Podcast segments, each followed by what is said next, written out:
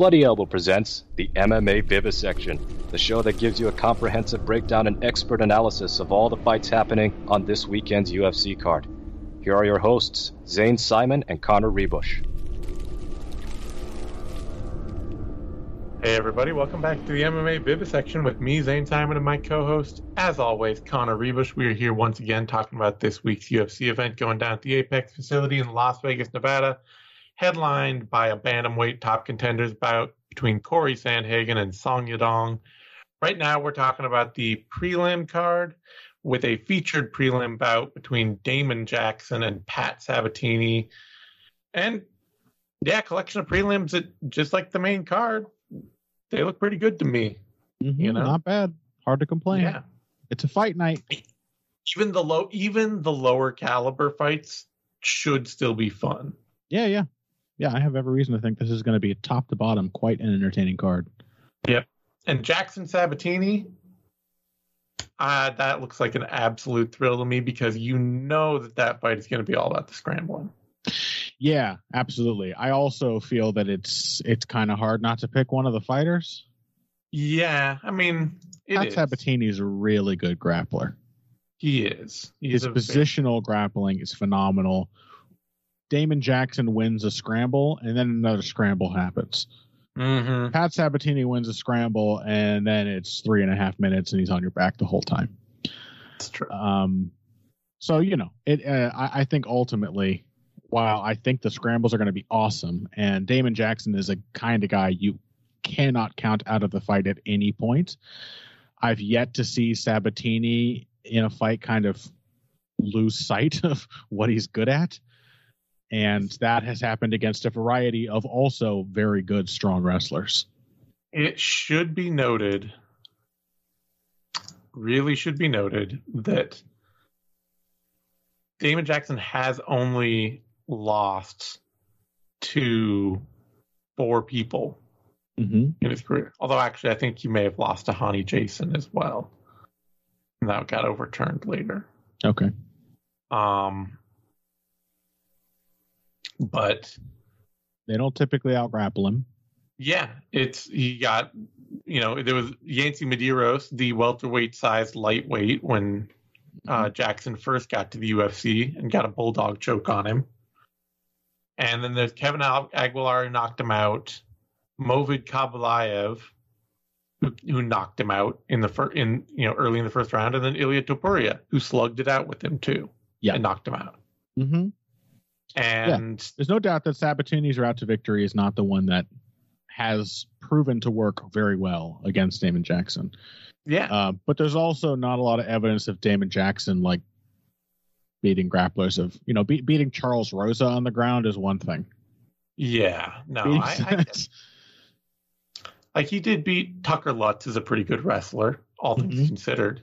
Sure. Oh wait, no, that's Pat Sabatini. That's that's Sabatini. He beat Bektic, but Bektic is a guy who you know we, his problems are well understood. Yeah, that that's all about the pressure and the the grind. Yeah. Somebody yeah. who will break down, and that's the thing. Is Sabatini has been a grappling decision machine. Yeah, who just uh yeah I, I have and, and the thing is with Damon Jackson is I mean it would be actually interesting if if Jackson were to really like focus his scrambling on just not letting Sabatini control him as much as he can. Yeah. And getting back to a what I'm sure would be a horribly messy fight of the feet, but certainly an aggressive one where he he is kind of dangerous. I mean, that's the kind of the fascinating thing to me about this too, mm-hmm. is that both Sabatini and Jackson can crack a little standing. Mm-hmm. Jackson can probably hit a little harder and a little cleaner, mostly because he fights with so much pent up rage. Like I, I, I, I, th- I always the the thing I always associate with Jackson first and foremost is this is a man who fights really angry. Mm-hmm. And so he throws himself into his opponent when he strikes. Mm-hmm. And Sabatini, he strikes nervous. You know. Yeah neither of these guys is actually a good striker, and both of them can get absolutely lit up. Hundred percent, hundred percent. The the few moments that Jackson let Daniel Argueta have on the feet, that like that fight was standing. Argu- Argueta started piecing him up. Mm-hmm. You know, you look at the end of that fight, and like Jackson's the one with like the big swollen eye Mhm. for a fight that he spent all of like a minute and a half out of 15 standing. He's incredibly hittable and cumbersome and slow and Yeah, and he he's aggressive about it all. He's he's Yeah. you know he he has an aggression that he pushes forward at all times. So he's walking himself into shots. Yeah. and Sabatini is he's not just kind of awkward. He's no, no. He's as his striking issues are just sort of awkwardness, and it's Yeah. very clearly not his A game. It's very clearly not his A game. And so if this fight does get on the feet, it'll be interesting to see how it plays out. Cause Yeah, yeah. It'll be a bit messy, and both guys have, you know, the ability to hit hard, but neither guy really wants to be standing. Mm-hmm. And the other thing that's kind of interesting is that because Sabatini is such an offensively focused uh, position grappler, Mm-hmm. he can get taken down. Yeah, yeah. Like he can get caught off guard just because he, you know, I guess maybe it's just because anytime anytime the, the fight gets to the ground, he assumes that he will have control of it. Yeah. So he doesn't really care how it gets there. I think he's he's it's it's sort of the um the the the grappler's version of. I mean, it's like you know you could say like Charles Oliveira or Carlos Condit, like guys who just throw kicks and do everything because they don't care if they get taken down. Mhm. Sabatini, it's like the same dynamic, except the thing he's focused on doing is hitting his own takedowns. I just don't think he's concerned enough about what might happen, with good reason. I mean, based on what has Yeah. happened when he's got taken down, he's he's not concerned enough with that happening that he spends a lot of time thinking about it. yeah. It He's offensively focused. It is interesting to note though he ha- he has lost a couple of close decisions, you know, over Yeah. his career. Mm-hmm. Um, I, I gotta pick Sabatini just because the power and the dynamic, the physical dyn, uh, dyna- dynamism is on his side. Like, if one of these two is going to be hitting a takedown, as you say, if one of these two is going to be hitting a takedown where they keep position, it's Yes. going to be Sabatini. Sabatini can hit a blast double. Jackson can go out there and grab a single leg or a double leg and just kind of drag his opponent into the mud with him. Yeah. Where they'll scramble and he might win the scramble and he might not. Um, so I gotta pick Sabatini as well, but I'm fascinated to see the fight. Like I, Yeah. as I say, this isn't how if, if Sabatini can lock uh, Jackson down and just beat him positionally, that is not how Damon Jackson loses. Yeah, yeah. There's there's, So- there's a lot of fights like this on this card. I mean, Yeah. Fili Algeo, um, Bozer Nascimento, Hernandez Barrio. There are a lot of these fights where you you just kind of got to default to picking a guy who seems to have a clear advantage, but you know it's going to be competitive and interesting. Yeah. So I like this fight. Jackson is one of he is one of MMA's true overachievers. you know? Absolutely. Like you you watch him fight in any one fight and you're like, yeah, this guy's kind of like he's not very athletic. Yep. He doesn't control anything. He's not like he's not the most potent fighter out there, the best finisher or anything. And then you go back and you look at his record and you realize just how much it all works out for him. Yeah, he's a little like Julian Erosa. Yeah, he is. Just like no no, no single fight or and even. uh, I mean, I guess that last one. That's every once in a while these guys are going to turn in a comprehensively solid performance, but Yeah. especially even within those fights, no single moment are you going to be blown away. But yeah.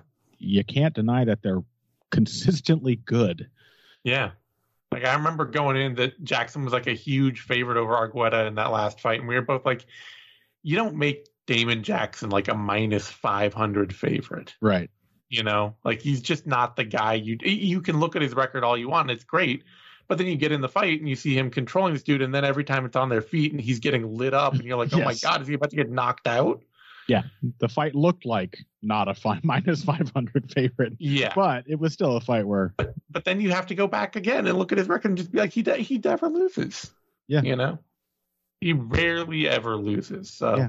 and it's exclusively dudes who just blast him, which Yeah. Sabatini can't do. Yep. So I'm fascinated to see this fight because I have the faith that Sabatini can beat Jackson in a way that he's never been beat before, but it'll be fascinating to see it happen. Mm-hmm. Yep, I'm with you. All right. Uh, Jackson is the the underdog here. Opened at plus 190, is currently out at plus 159. Sabatini opened at minus 225, currently minus 194. I like it. I like where these odds are. I like them getting a little tighter.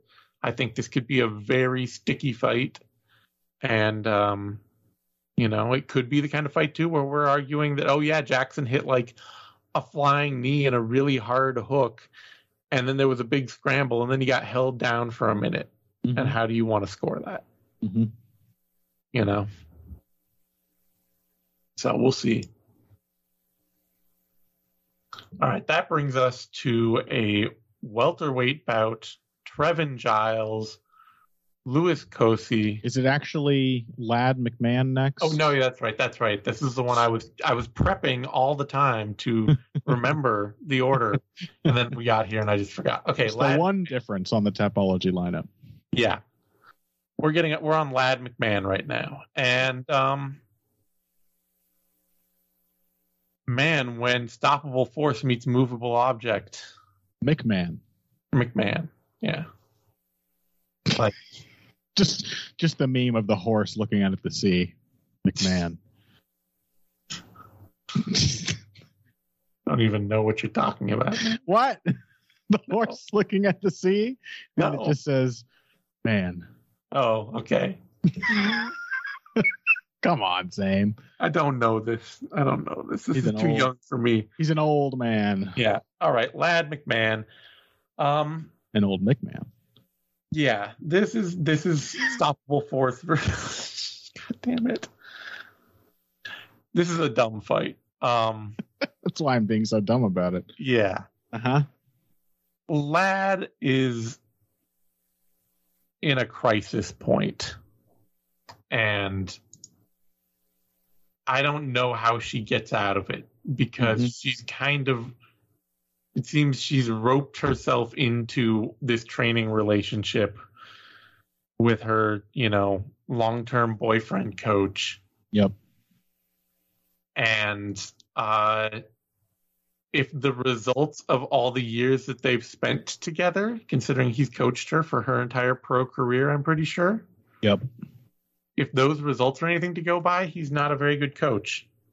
Yep. It's either that or McMann is a terrible stu- or uh, or Ladd is a terrible student. Yeah, and and you got to assume the former, uh, Yeah. you know, against any other obvious evidence, because Ladd is clearly a super hard worker. Yeah, She's in great shape. she's She tough she out. has diligently tried to make changes and improvements. Yep. Uh, and you got to assume this is a problem we see so often, and unfortunately, way more often, way more often with female fighters. Is that like, is, is a coach fighter relationship a personal one? Absolutely. It's a mentorship. It can be a lot like, you know, father and child or mother and child in certain cases. You got people like Ann Wolfe out there. Yeah.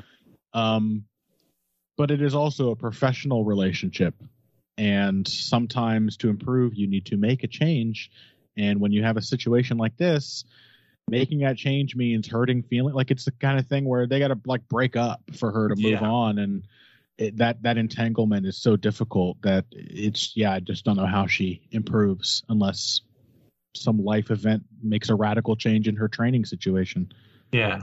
So at the moment, we've got Ladd out here trying to play a rangy boxing game Mm-hmm. for usually the first round of every fight she's in. And she has Betchkohea arms. Uh-huh. And so she mostly hits a lot of air, Mm-hmm. and her opponent gets to style on her for a round before she finds her way to her clinch and her wrestling game. And um when she can get on top of people, when she can uh, you know, bully them to the mat and get on top, then she can be a dominant physical force. But whenever that doesn't happen, she gets stuck with this striking game that just has not really been built for her. It never feels like. Yeah. You know, it's not been built to take advantage of what she does best and what she can do best. And um I mean the thing the thing that makes this fight fascinating is that Ladd is tough as hell. Yeah.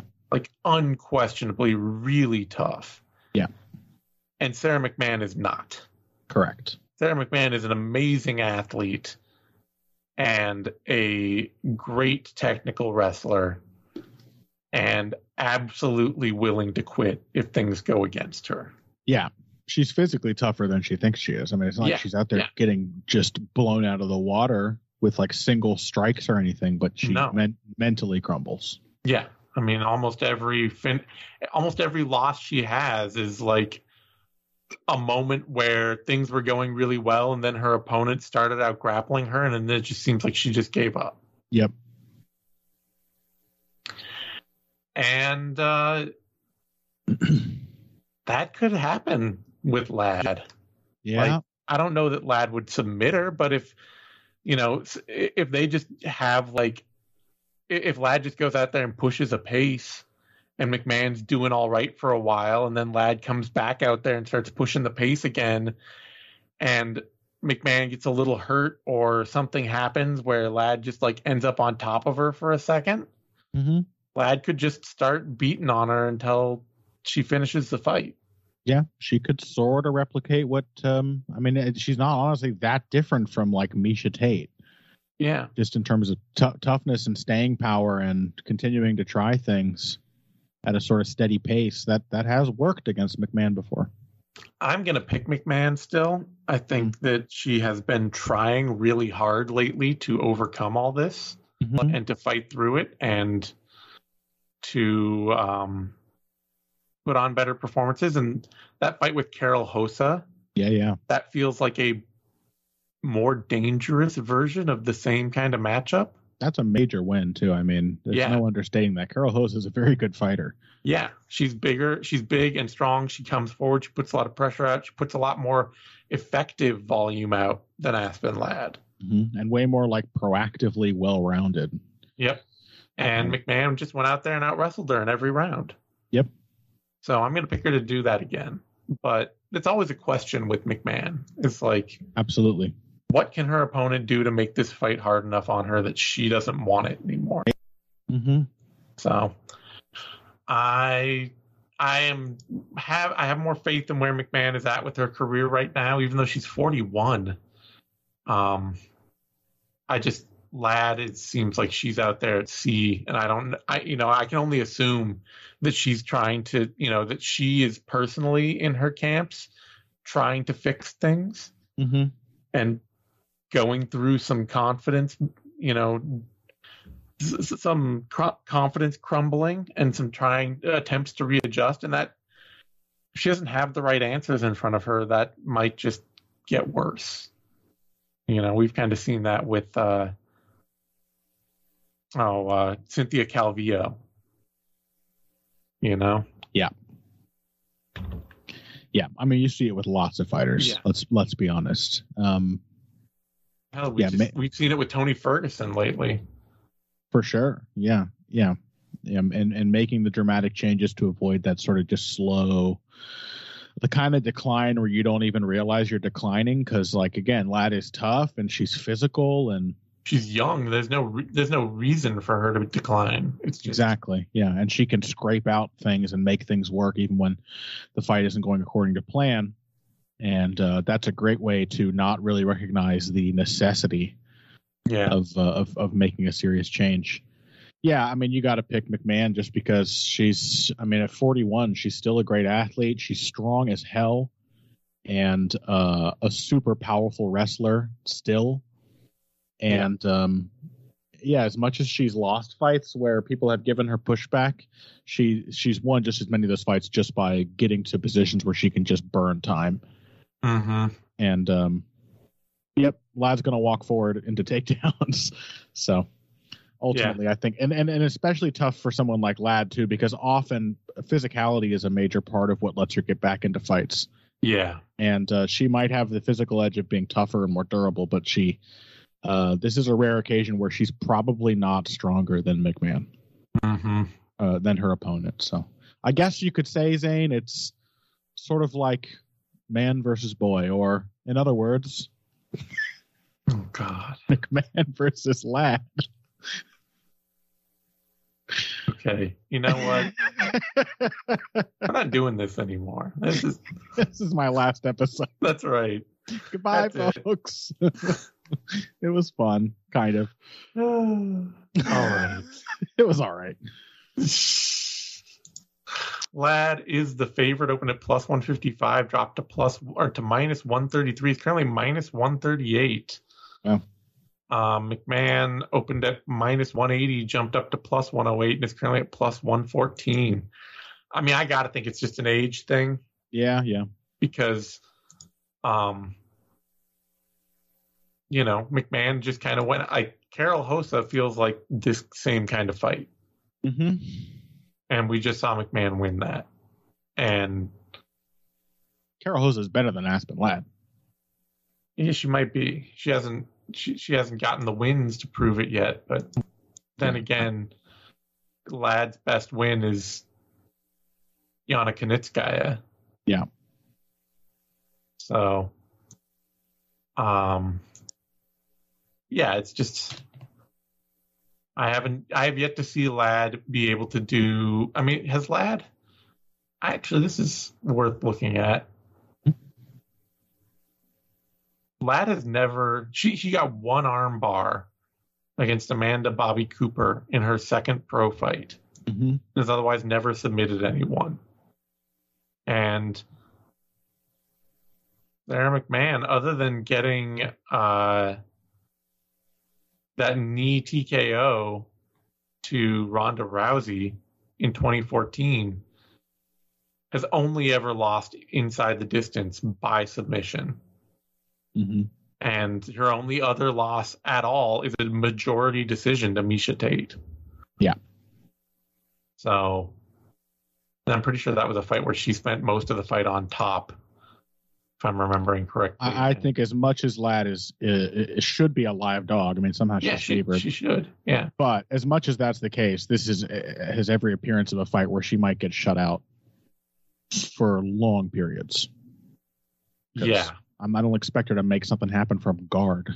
McMann is more than happy to sit in someone's guard, and as I said, just burn the clock. Yeah. We'll see.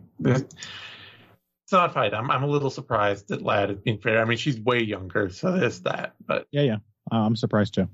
all right, that brings us to a woman's strawweight bout. Loma Lookboonmee. Oh wait, no, that brings us to Giles Cosce, the Right, right, welterweight right. fight. There we go. Giles Cosce now, welterweight fight. And uh yeah, go after it. Yeah, this is like uh, the side of welterweight that looks like middleweight, kind of. Um, Mhm. These these are this, these are the fights that remind you that welterweights are in the grand scheme of the divisions, the big boys. Yeah. Because there's a lot of a lot of this fight seems um, likely to be decided by errors made rather than good good decisions uh, taking effect. Yeah. Um, I don't know. It's not an easy one to pick at all because Trevor Chaos Giles is high. Absolutely. Trevin Giles is kind of like chaos incarnate because he's very potent. He he has a quite a great depth of skill, Mm-hmm. but he has severe limitations. The one that we have talked about every single time we've ever discussed him is uh, he fights like a guy who has defense, but he doesn't. Yeah. he He fights- thinks he is the safest fighter in the world. Yeah. And then he constantly puts himself in positions where he's not prepared for anything that's going to that's about to happen to him. Yeah. and he has a lot of the tools to make up for that. I mean, offense Yeah. is a is uh, is a great certain kinds of offense are a great form of defense, Mhm. and certainly Giles has the jab Yeah. to to at times make it look like he is slick. Yeah. Uh, he's really quick. He, he uses his jab super well. He can double it. He can fire things off of it. He can move off of it. Um, He's a good wrestler too. good wrestler, super tough, but he he's not actually slick. He doesn't No. actually have any defense to back that up, and um, a guy like that needs to be like using the jab at all times, like constantly Mhm. sticking, constantly moving, interrupting every attempt the opponent makes to surge after him. You got, you got to be Stephen Thompson out there. Yeah, oh, and Stephen Thompson's considerably slicker than German Giles on defense. Well, yeah, yeah, yeah. But I'm I'm saying like you know, but Yes. that's also like Peck, peck, peck, Yeah. constant. and he he doesn't do it. He does it with the consistency of a guy who can afford not to, and he can't. Yeah, Um, really can't. because he's going to get hit super duper clean. The funny thing is that he's like this on the ground too. Like Yeah, absolutely. He's a good wrestler, and he'll get into positions, and then he'll just hang out. Yeah. and he'll He just, just be like, loses "Oh yeah, loses focus. He's he's just got consistent overconfidence. yep." And um, yeah, I don't know. I mean, um, Louis Cosce is like a pretty solid, well-rounded dude. For a round. Well, yeah, that's true. um, he's a solid, well-rounded fighter for a round. He's uh, a perfectly competent striker. He, like, I guess he has better defense than Trevor Giles. For He'll like for a round. Yeah. He'll like block stuff and come back with counters. He can put together nice combinations. Mhm. Um, moves relatively well. Not super deep, but yeah, he also flags and um I don't know. I'm, I, this looks like a fight that's just going to be an absolute mess. It, it also could be because the other thing is like some of Trevor Giles fights. There's just no like replicable shape to them yeah, uh, it- it's very difficult to predict what he's going to do because he he just goes in there like a guy who can afford to have absolutely any fight the opponent wants. Um, Yeah. So I think, sometimes, I think it's probably very likely that Luis Cosce will go out there and bust Trevin Giles up in the first round, yeah, yeah, and and Giles has to fight for his life, and that works. Yeah, it, it, it's just a question like, does he survive that first round? Up until Yeah. that Michael Morales fight, he did. Yeah. but Cosce, he certainly did to he certainly did to Sasha Palatnikov what Mhm. Michael Morales did to Trevin Giles. Mm-hmm. He went out there and just blitzed him, put all kinds of hands on him, Mm-hmm. had him in trouble, was working him over, and then Palatnikov survived, and Cosce fell apart. Yeah. So it's it's kind of just a question of does Giles survive? Right. And and there's also I will raise the possibility that like at some point we might see Cosce just calm down enough where he isn't a one round fighter. Yeah. This isn't like a um who's the one round extraordinaire uh that we've talked about guy who like submits people in the first round and then it's just completely done and actually Herbert Burns.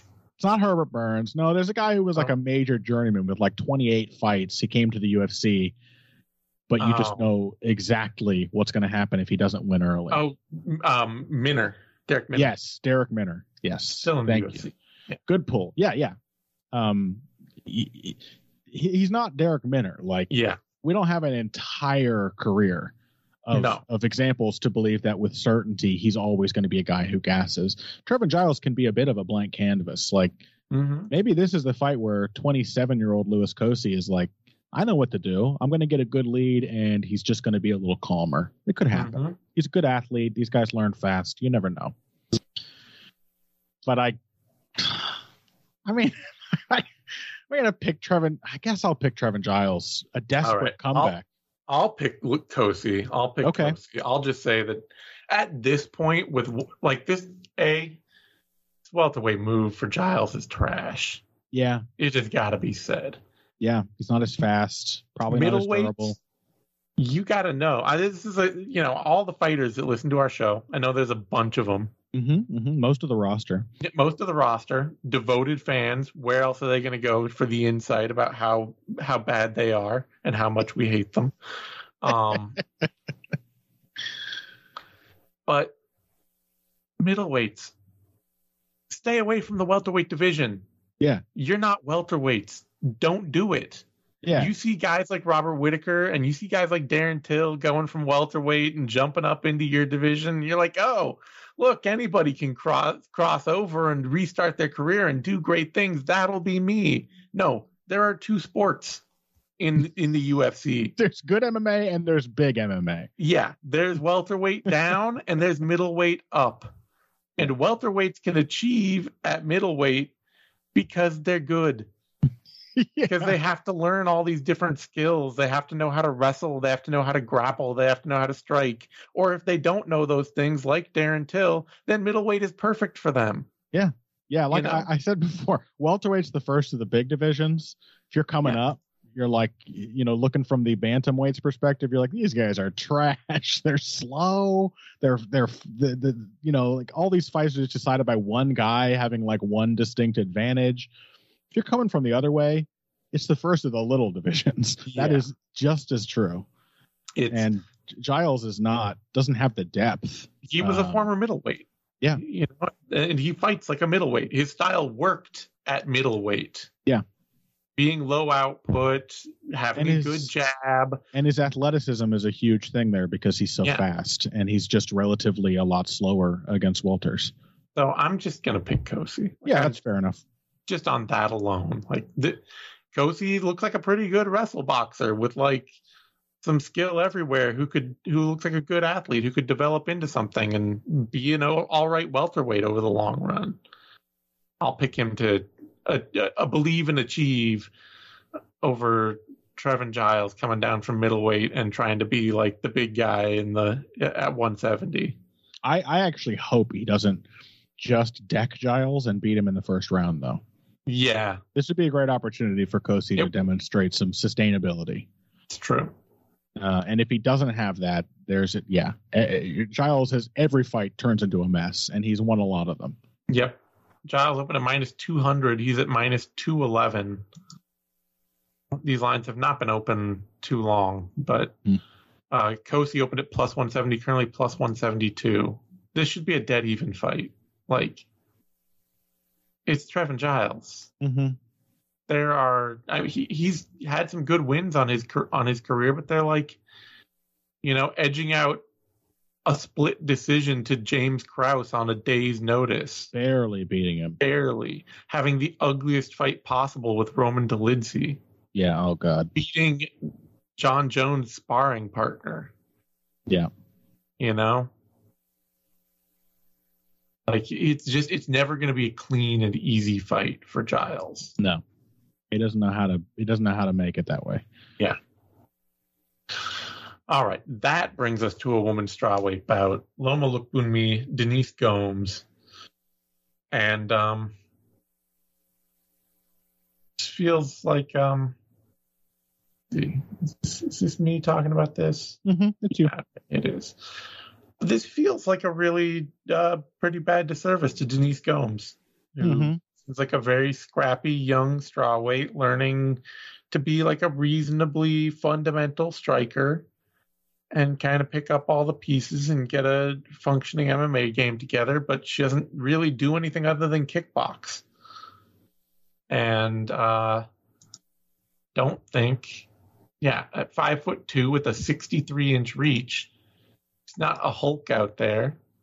She's not a big physical presence and now she's going to face somebody that just has a world more experience than she does in a fight that she's not likely to take anywhere else. So Mm-hmm. Loma Lookboonmee by decision. Yeah. Yeah. There's a there's a clear ceiling for Lookboonmee. Yeah.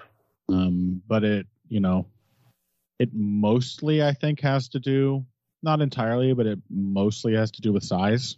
Mm-hmm. Uh, that's a major factor. She's she's she's got some of the the uh, the feel of uh, Sohee Ham, Mm-hmm. and then there's also you know other things where she's her her styles still very Muay Thai in a way that doesn't fully translate to the way MMA fighters fight. The level of activity and aggression, um, Yeah. and she can be a little too choosy and sort of expecting the opponent to allow her a pace that they have no reason to allow her. Yeah. But mostly it's size, and uh, Gomes isn't big. Nope. And so, yeah, Lookboonmee otherwise is an incredibly deep striker and not actually that bad a grappler when she's not tiny compared to her opponent. She's Yeah.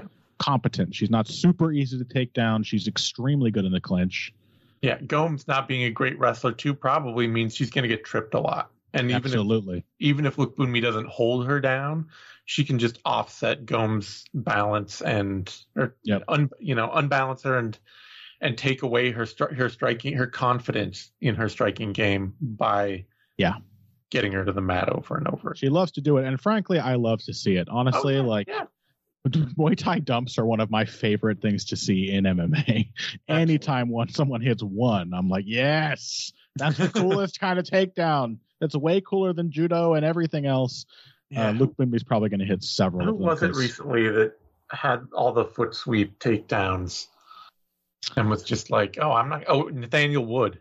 Wood, yeah, he hit a bunch of them. He hit a bunch of outside trips, but also Jordan hit him with like a classic, like Yeah. twist over the knee tie dump. There was some cool clinch takedowns in that fight. Yeah, I was great though. I remember after the battle, Wood was just like, I'm not going to waste all that energy shooting. It's still Yeah. down. It counts the, just the same. I, I still think that uh, going forward, we are going to continue to see. I think Fyodor Emelianenko was right Mm-hmm. that uh, there's a lot of a, a lot of good to be said about getting takedowns from the clinch, where you don't sacrifice position at a certain level. Going for the shot can be like committing yourself to a submission. Yeah. It, it's it's likely to backfire in a really bad way if the Yeah. opponent has a good sprawl and spins to your back, whatever. Uh, clinch takedowns are just safer. They're they're more like jabs. They take less commitment, less energy. Um, You just gotta fighters have to have the confidence to be able to get themselves up on one leg Yeah. to perform a trip and Yeah. not get tripped themselves. You Yeah. know? but even then, you know, like Yeah. uh, particularly tie dumps, they don't require a lot of commitment. They're relatively easy to recover from. You're not stepping behind a leg or reaping and like entangling Yeah. yourself. It's you're not going to counter um, me just like placing my instep beside your shin as I twist Yeah. with, with like an inside trip, the way you can counter a lot of like judo reap throws. Yeah. Um, it's it's all about the timing and just hitting these little moves at exactly the right moment. And yeah, I look forward to the dumps. Does sound like you. I've had a lot of coffee. When me opened at minus 190. He's currently out at minus 250. These odds actually apparently have been open for a little while, but most books don't. Oh, wait, no. That's.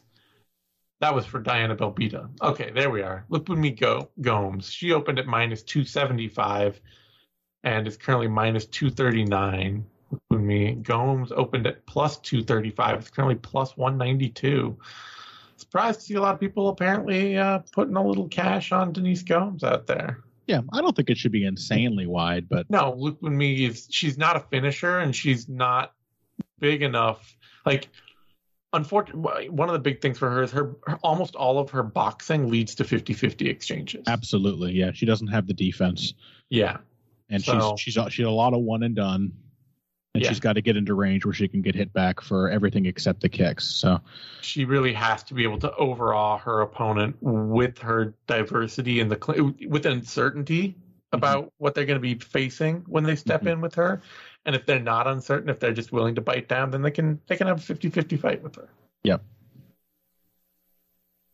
all right that brings us to a lightweight bout trey ogden daniel zellhuber I think this is one of the ones we may have mentioned on the on the no, we actually at the top of this this prelims episode.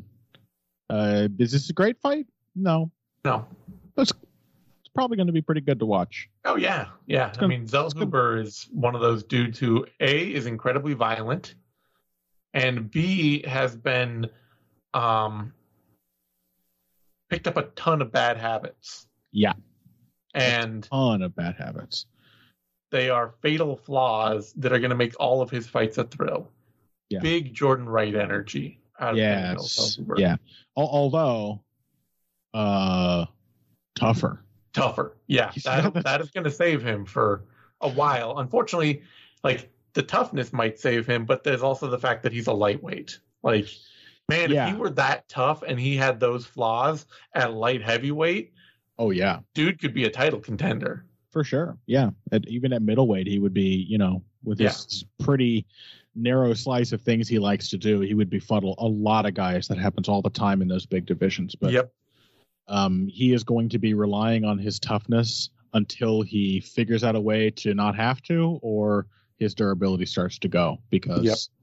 he's um, um, not quite like Giles, but in, in a little bit of that. He thinks he's really slick, Mm-hmm. and he does not have the finer points of footwork and defensive technique. Um, he, his positioning is not consistent enough. He's one of those guys. I mean, you saw it in his contender series fight. Not the only time it's happened where somebody just comes after him and he can't get away from them half as well as he thinks he can. Yeah. And, And- he reminds me a lot of Jordan Wright, Yes. where you see Jordan Wright on his bike a lot, and then every time somebody pressures him, they still manage to just Ooh. crush him. Yeah. And it's just like, skitter back, run into the fence, or they have to plant and trade, and and and they're they're getting hit even if they're landing. yeah. Um, but Zellhuber's uh, uh, unlike Wright. Um, he's he's tough enough to take that, and Mhm. if you bring that pressure to him, he is also going to give it back in kind. He's Yep. he is not at all above of uh, taking his own opportunities to just run forward and punish an opponent on the reset or when they make a, a footwork mistake, he will run them backwards and stay right on top of them. And to his credit, also unlike Wright, he's not flinchy when those mistakes No. are being made. He's, No. He remains incredibly calm in the pocket with his head just completely up in the air. He will just watch punches whiz past his nose. And, and if it had been closer, he didn't have a way to get out of the way. No. it's not earned confidence, but there is confidence and poise. Yeah. Um, and then Trey Ogden, uh, he's gonna put pressure on, but he's he he's a lot less dynamic. Infinitely less. Yeah, and um, a lot more just kind of swampy clinch wrestling, Mhm. uh, grinding style. He's absolutely going to get those opportunities because he's going to come forward and Zellhuber's going to let him. Mhm. But um, yeah, I think Zellhuber is probably strong enough and feisty enough to just continually fight out of bad positions. Yeah. And every time he does get one of those moments to come forward, Ogden is a lot more likely to actually fall apart. Yeah, one of the big things notable for Ogden, really, uh, in his debut against Jordan Leavitt, is that he doesn't throw anything straight. Yeah. He doesn't have a jab. He doesn't really have a range game. Yeah. At all. He has these big wide hooks he'll try to throw, or big wide kicks that he'll line or that he'll wind up on. Mhm. But like he- Jordan Leavitt just he basically just slapped his upper knee Mhm. over and over and over and over again. And it completely befuddled Ogden because every time he would inch forward to wind up on something, he'd just get kicked. Yeah. And there was no answer. There was like no, oh wait, what if I just what if I just hit what if I just hit Jordan Leavitt with a jab? What if I just threw a one two and stepped in as he was kicking? Yeah. What would happen? And he could never get himself to push that button. And without that, Yeah. like Zellhuber, you know, much like Wright, the chin might be up. He might be on his, you know, he might be on his bike in a way that gets him into bad positions. But also, like, Wright, eh, most of what he throws is just like straight down the pipe power. Yep. It is just heat coming straight at you. And if you don't have an answer for that, because I'm pretty sure too that Zellhuber is, uh, yeah, he's six foot one with a 77 inch reach. Yeah, that's big. That's a six inch reach advantage on Ogden. This might be a fight where he does get to look pretty slick. Actually. Exactly. Like, Ogden is just ponderous. mhm. he's just going to be walk. He's going to be walking straight onto these power shots, and then Zell Zellhuber can skate away. And I don't think that Ogden will have any chance to get close enough to him to make something happen. So, I'd be willing to pick Zell Zellhuber by KO here, frankly. Mm-hmm. Yeah, I think that sounds right. Especially to Ogden. You know, he's. Uh, has he been knocked out before? I don't know. He's got five No. losses. He's got five losses. The three decision, or three three submissions and two decisions. But Mm-hmm. I don't get the feel. I don't think, get the feeling that that makes means that he's you know No, tougher than hell. I just get the feeling it's he's not. He's not fought a lot of great fighters. yeah. I mean, really. Yeah. He does have a win over a guy with one of my uh, my new favorite MMA names, though, which is Brad Grelk. oh, the Grelster. the Grelkster. Let me find out what Brad Grelk's nickname is, so I can be disappointed. Macaulay. the. Macaulay. Mick Mick Hawley. Yeah, like Macaulay Culkin, except spelled like Lassie. I don't know. Um, I don't know. I don't know either. I mean, I get it. You don't get to choose your own nickname, but he should have a hard conversation with the person who gave him that one. Yeah. He should go into the uh, NFT business. He could be uh, with his brothers. They could be the Grelk boys. Oh God. My favorite guys who keep showing up, and I definitely know who they are and what they do. That's right. those, those, oh, those young men. Are these the Island boys, or who are these guys again? All right. Um, who are we talking about? Ogden versus Zelda. yeah, Ogden, Ogden, Ogden. There we go. God. Control Uh, F, Zane. Control F. Yeah. Uh, Zellhuber is a pretty big favorite. He opened at minus 240. He's currently down at minus 288. Ogden opened at plus 200. You're currently up at plus 229. Those odds just getting wider. That's all right. You get Yep. you get the. It's going to be Ogden's going to be making the fight happen the whole time, but Zellhuber is just way more dangerous. And Yeah. He's going to be insulated by his size, by his technique. there's- athleticism. There's just not, you know, if if Jordan Leavitt without any power Yeah. and really much in the way of a functional punching game at all, Yeah. can play the game that Daniel Zellhuber wants to play, Yep. then you know that Ogden's in a tough place. Yeah. What if that, but also getting blasted on the chin? You know, Yeah. like with serious, powerful straight punches. Yeah, I I, I tend to agree with you. That I think Zellhuber's probably going to knock Ogden out. All right, that brings us to a woman's uh, flyweight bout: Maria Agapova, Gillian Robertson. And, um, yeah, this is. I mean, this is a. I like this booking. It's a good fight, and it's a very.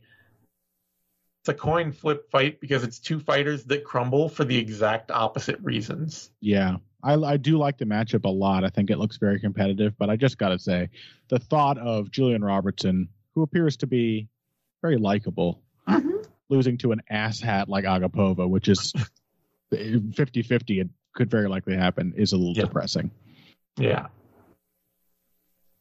What can you do? yeah. I, I don't know. You know, whatever. I, I, I I'm, I'm going to enjoy. I enjoy the ride of Agapova's Yeah, sure. career as long as it lasts as well. I always am going to feel a little bit bad for Robertson because, um, She's just, she's almost there in so many ways. yeah, and she's fits so perfectly into what I'm talking about. With well, I mean, I guess she's 27, so she actually didn't, even start. It's that her her amateur career started so long ago. She started in 2013 with that, so you know she turned uh, to MMA when she was still in her teens. Mm-hmm. and she got a bunch of hype along the way for getting because she got to TUF in 2017 Mm-hmm. and just kind of you know got in the right people's ear that she was young and good and all that. And she's been getting all of this pressure all along the way from like broadcasters and other people like that like oh this woman's going to be a title contender. She's going to be a champion and all that. And it just feels like it's just uh, gotten to her. Yeah. all along the way. You can tell she's under pressure. It's been a, yeah a diligent but very rocky learning process. Yeah. So I always feel for her a little bit. Um Yeah, that's all I'm saying. I'm still here for the Agapova right? Yeah. especially if it means I few few fights that I honestly, uh, just for the drama and, and uh, satisfaction, enjoyed more than watching Moroz beat her ass. like if it means I get a couple moments like that, I suppose it's kind of worth it. yeah. Uh, but yeah. Anyway, Uh, go on. Sorry. oh yeah, yeah, yeah. So I mean what we have here is we have like we have Maria Agapova, you know she's gonna start super fast, hmm house on fire, blitzing out of the gate, throwing with power and fluidity and dynamic like distance closing ability that you know you watch her for 30 seconds at a time and you're like this woman could be a title contender this you know even just like that whole fight she had against Sabina Mazo was just like hell, if she can do this, she can compete with a lot of people. Mm-hmm. She has the ability. She's just also insane. Mm-hmm. And she doesn't really even if she knows technically where she she should keep the fight and how she should keep the fight, if things get start to get a little weird, if they start to if she starts to have a little success or a little failure, just a little Mhm. too much of one or the other, Mhm. she will spin out of control. She's temperamental Yeah. as a person and as a fighter. Yeah. And uh, for Robertson, it's really only the one thing. Robertson is a she's not she's not going to come out and start like a big house on fire. She tends to want to kind of feel her way into the fight a little. Mm-hmm. She's got a little bit of that Aspen Ladd thing of like, I'm going to come out here and I'm going to test out this boxing I've been working on for three or four minutes, and you're just like, oh God, don't. Don't stop. Yeah. Wrestle, wrestle, wrestle. yeah she's not you know she's not the quickest starter in the in but when she gets a little momentum and when she has a little success it goes really well for her Yeah. She's You know. she's yeah, she she's really violent when she starts out grappling people. yeah She's nasty on the ground uh, Yeah. in top position, not just the submissions, but horrible ground and pound. There's definitely a chance that if she survives and gets to good positions, could look a lot like Agapova's loss to Moroz. yeah absolutely But it's uh, also just as likely she just gets blown up on the feet in like the first four minutes. yeah because Yeah. when things start going bad for robertson Yeah. they she just like agapova Yeah. she crumbles Yeah. She'll go in there and have a fight where you're like on edge, not sure if she's going to win with Cachoeira. yeah So, I mean, I, I'm I kind of lean towards Agapova, unfortunately, just because she's going to get plenty of time to settle in and get into her groove. yeah And what we saw in that Mazo fight is that um, she's just exceptionally dangerous and pretty well schooled when she's in that mode. And uh, Marina Moroz had an extremely single minded approach to keeping Agapova out of that kind of fight. Yeah, Moroz That's- is is a real. She is incredibly um an incredibly mentally tough pro. Absolutely. Like you watch any fight of hers, and you would just be like, okay, I can see exactly what you're doing and exactly what your plan is, and you're Yeah. perfectly prepared to meet this person where you think you can have the best fight. Iron Lady is a fitting nickname for Marina Yeah. Moroz. She's she's she's really solid and stolid and And a detriment to the working class. wait, wait.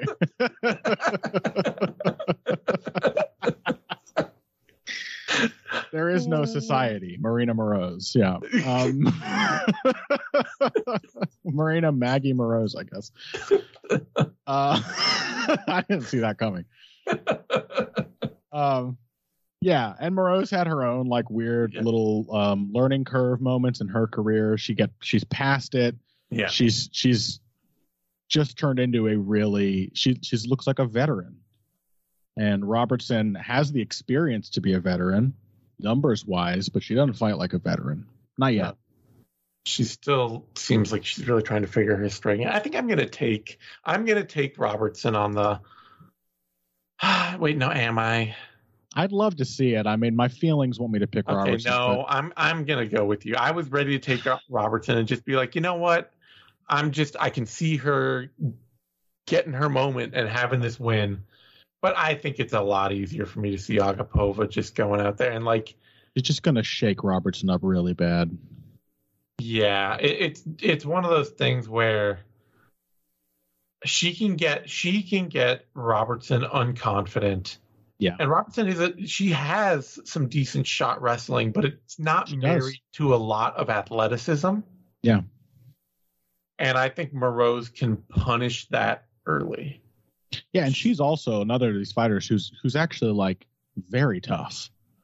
But Yeah. she's tough in a I have to survive. I you know what I mean? Like I don't want to get finished kind of way. Like Yeah. she's yet to leverage that into the kind of aggression and and you're right. Like there's there's not enough setups to the shots. There she's actually a really solid wrestler, but She is, but the, it, she also has a problem of there are often times where she will drive in on a takedown and she'll hit the hips. Yeah.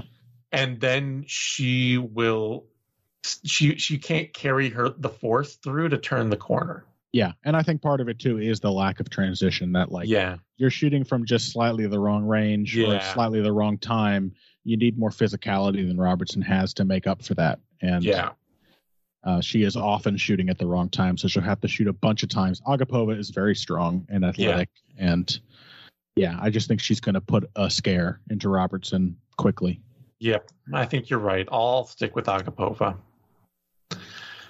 Don't want to, but I will. And I, like I say, I like watching the uh, Agapova uh, in a like removed from her personality way. She's a ton of fun to watch. In the Oh yeah, no denying that.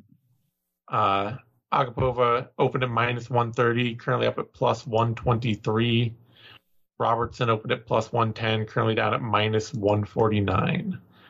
Uh, yeah, I would not. Um,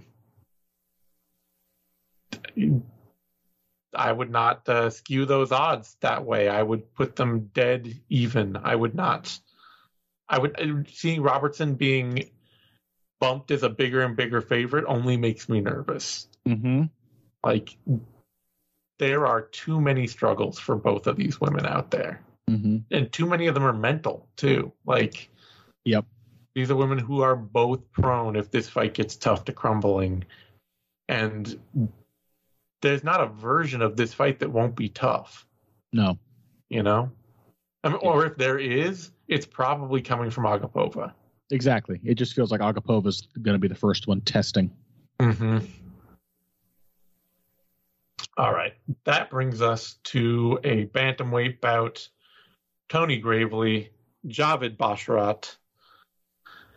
And um Solid booking, in my opinion. Solid solid booking, good fight. Yeah. Interesting Um, fight. you know, like I, I got to give some credit to uh to Basharat. We Yeah, we called him a silly Conor McGregor clone, and he is. he is. He we you could see all the mistakes were there in that Trevin Jones fight. He got hit hard on the counter many, many times. Yeah.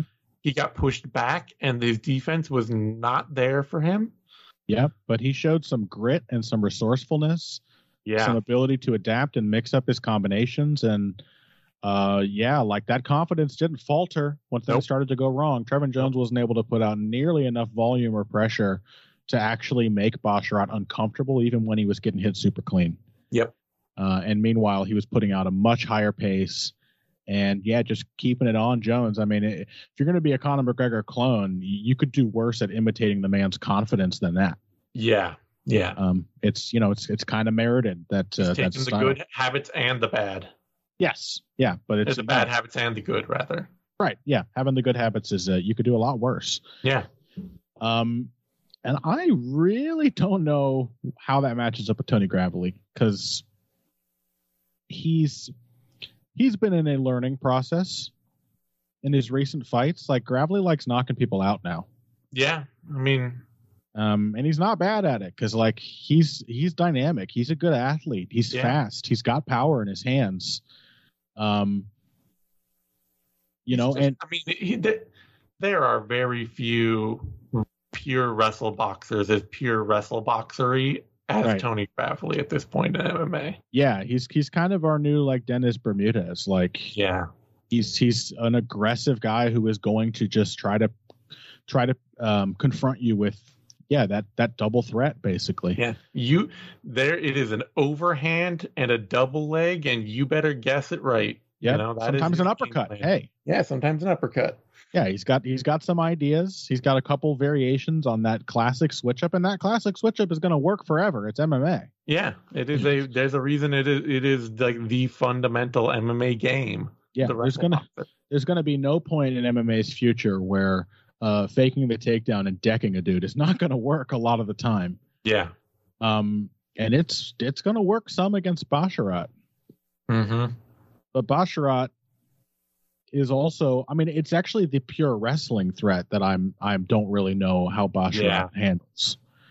Uh, because and that that's some of the problem for Gravely because in some of his recent fights he's taken way too long to actually just use his wrestling as wrestling. Mm-hmm. He's he's fallen in love with that switch up and he wants to knock people out and to his credit like he he has also shown more like toughness and ability to survive and get back into open space when he ends up in trouble he, he is if not gaining a lot of skill as a striker, he's definitely um, showing the signs of a lot of valuable experience. Mm-hmm. But there's not a lot of depth to his striking. No, it At is- all. It is. It, it is tough to deal with his game, but if you can deal, you're going to see the same game over and over again. Exactly. Like, Yeah. That Saimon Oliveira fight he had Yeah. was the same single exchange for 15 minutes. Yeah, and really what lost it for Oliveira was his crippling addiction to guillotines. Exactly. More than anything else was just Yeah. terrible uh, strategic decision making. hmm Um, and, and otherwise, yeah, Gravely w- was was very close to a 50-50 fight where, when they were on the feet. And hey, some of those guillotines also kind of worked. They they came close to working. Yeah. You can almost almost forgive Oliveira for still going for it, like with 30 seconds left in the fight that he was losing. Mhm. Um. So yeah, it's uh, you know, but it is that was a fight. To be fair to Gravely, where he took the cue and wrestled the hell out of Oliveira. Yeah. It Yeah. was a constant threat, and that mixed with the striking, like when when these things are working together and he's being aggressive, um, it's a lot to deal with. And this the striking can set up the wrestling just as well as the other way around. I don't have a lot of not a lot of film on on Basharat really having to deal with that quality of wrestling or um, that quality of wrestling backed up with the kind of physicality that Gravely has. Mhm. So I just don't really know. Um, I think this kind of hinges on Gravely making the right strategic decisions. Because Yeah. if he wants to keep striking, Basharat has more than proven that um, he can fight moving forwards and backwards. He can put combinations together. He can absolutely take hard, clean shots when he needs to, and um, and could have the kind of confidence and aggression that we have seen kind of crumble Gravely in the past. Yeah. Um, I think I will pick Gravely to to lean on his wrestling. I, I mean, I think if nothing else, uh, Gravely's a pretty tough dude. Yeah. uh, he, he's shown great survivability. Yeah, I mean, I know he has been KO'd before, but it's not a thing that happens often. Yeah. And I think whether he wants to or not, Basharat is going to put him in a position where he does have to wrestle. And uh, I, I think he's he's pretty damn good at it. Good con- good control wrestler, multi-layered takedown threat from the clinch, turning the you know converting the shot into other kinds of takedowns other than just a Yeah. double leg. I'm I just haven't seen Basharat deal with it, so I'm just going to take a flyer on, um, assuming that um, he doesn't quite know how. But uh, it's not a lot to go on.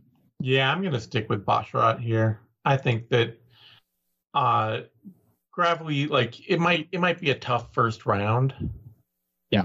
But I think he can I think Basharat can especially like given his size advantage Yeah. here. Solid four inches of height and uh well, no reach, but solid four inches of height on Gravely. Mm-hmm. I think he can make this. I, I think he, he can get Gravely into a pretty predictable rhythm Mm-hmm.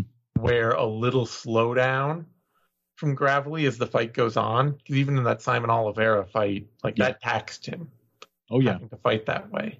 yeah. Again, it was like the the avenue into wrestling and having that wrestler's cardio. Gets yeah, into his comfort zone, and then he's not going to get too tired to keep winning. But yeah, it, it really hinges on if if a Gravely goes for it enough and leans on his wrestling, and b whether Basharat is is able to uh, to defend and escape when he needs to. I think to. he'll be able to defend and escape well enough to drag this fight to a point where the takedowns just don't come very easily. yeah. And once they don't come very easily, then I think Basharat's his his confidence and his creativity and uh, his hard headedness will really see him through. So Mhm. I'll take Basharat to get the KO. All right. Uh, odds on that bout. Basharat is the favorite. Opened at minus 110, dropped to minus 170, currently minus 166. Gravely opened at minus 110, jumped up to plus 145, currently plus 136. I'm not surprised by that. At 12 and 0, Basharat's the hot hand. Mhm. I'm not surprised betters are on his side or the books are on his side. All right, that Yeah. brings us to our final fight: Nicholas Mata, Cameron Van Camp, and um, this is really just kind of a fight that I hope Nicholas Mata wins. Mm-hmm. I've liked Nicholas Mata for a long time. I like his game. I like his style of fighting. Um, you know, he's he really likes to sit down in the pocket and throw with power and uh likes to, you know, try to be a tricky counter puncher, likes to you know, make a fight a scrap and be technical within that scrap, which is Yeah, always shades of shades of Douglas De Silva. yeah. Um, thing for Mata is that uh, he having that kind of fight puts him in a lot of danger. And he's not the toughest guy on the world. And I think probably the biggest thing that really stood out to me against um, Jim Miller last time around is I think Mata gets pretty mono focused on his counter punch Mhm. on his counter punching. Like he really gets dialed. He's sitting there flat footed, waiting for his opponent to come in at him. And he is dialed in on what punch is going to land that I can react to. Mhm. It probably, I mean, honestly, that kind of counter striking, I'm sure it, it, it- you know, if you don't necessarily have like the perfect hair trigger uh, reflexes for it, it it's got to take a ton of concentration.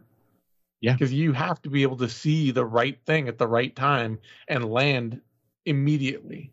Absolutely. You can't just go out there and be like, "Oh, well, I've just got some pre-trained, uh, you know, setups I'm going to fire off and see what happens." You've got to be able to be like, "Oh, the guy threw a left. I I need to react with my my right hand right back at it." Mm-hmm. And what Jim Miller d- like the the product of that, the thing that tipped me off to this is that Jim Miller would come in with a one two and a low kick, and every single one of those low kicks shocked Mata. Mm-hmm. Just would like visibly jolt him. Because A, he had his legs planted, so he's not there to like pick a leg up and shrug, you know, try to check it and shrug it off. And I think he just didn't see it coming at all. It's mm-hmm. just every time he's so focused on the punches and what he can counter that every low kick just threw him off his game entirely. Yeah. Made it a really rough fight for Mata. And unfortunately, it's a pretty replicable fight for other people to have. Yeah, it is. You know, it's not throwing a one two and a low kick isn't exactly the master class in like high levels MMA striking. That said, Cameron Van Camp doesn't do it. No, I mean Cameron Van Camp got destroyed by Andre Fialho with exactly the kind of punch Nicholas Mata will be spending the entire fight looking for. Yeah, it was up a division. Van Yeah. Camp is he's a big boy at, at lightweight. He's six foot two with Yeah. a seventy four inch reach compared to five foot nine Nicholas Mata. But he was also bigger than Fialho. Like he is. Yeah. He's like a Pat Healy sized dude for his division, and uh, but he's kind of Pat Healy slow and cumbersome too. Like, yeah. And he can't refuse a brawl. That's the big thing. He he was out there against Fialho. He knew he had to be crafty. He knew he had to mind his P's and Q's. He was trying to be light on his feet, throw a one two, duck in like pot, stick and move off the jab, that kind of thing. But we're talking about this with Agapova as well.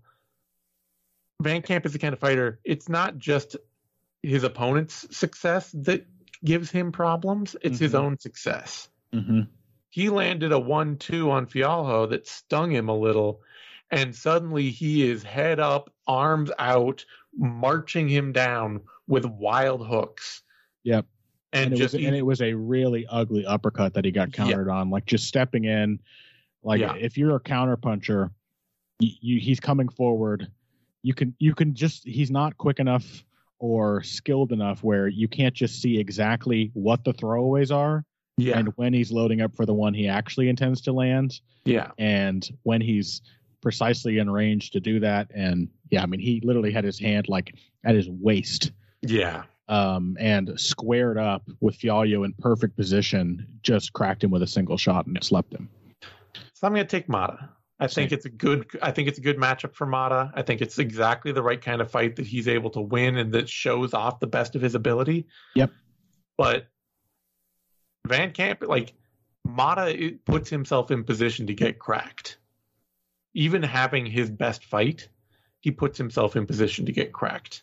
So Van Camp, Van Camp's gonna have, you know, he, he's gonna have a chance to make this fight his own in there. It's just even when he has success, he's more likely to push himself into a position where he might then turn that into failure. Mm-hmm.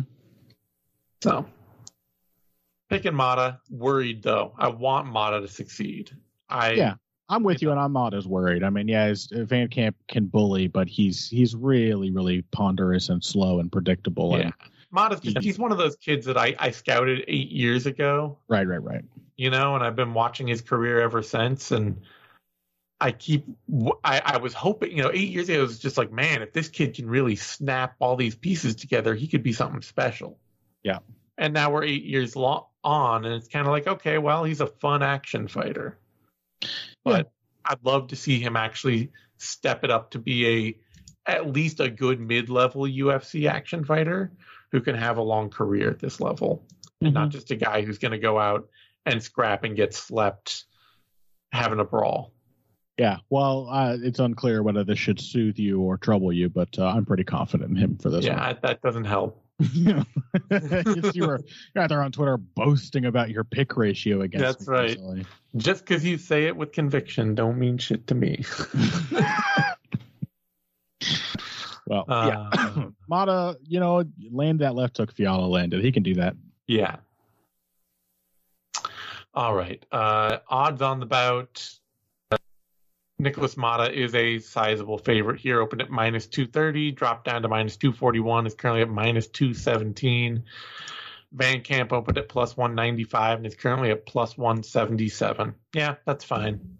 Mata favorite. Shouldn't be a huge favorite. Uh, Van Camp and a, a dog, but uh, he's huge and he's aggressive, and I'm sure he'll get to land a couple of big shots in this fight. Mhm. All right. On that note, we're going to wrap things up. You can find me on Twitter at the Zane Simon. You can find Connor on Twitter at Boxing Bush. You can find both of us over at BloodyElbow.com. Give us a like, subscribe to our podcast. Bloody Elbow presents on SoundCloud, YouTube, iTunes, Spotify, Stitcher, all that good stuff. And uh, we will see y'all next week for. Oh man, what's the next card? What not having it on Wiki really uh, bugs me for is that I can't just switch straight to the next one. Dern UFC Fight Night, Dern versus Yan. Thank you for listening to this Bloody Elbow Presents production. To check out more of our content, subscribe to our YouTube channel, which is titled Bloody Elbow Presents. We're also on SoundCloud, Apple Podcasts, iHeartRadio, Stitcher, Spotify, TuneIn, Overcast, Player FM, and Amazon Music.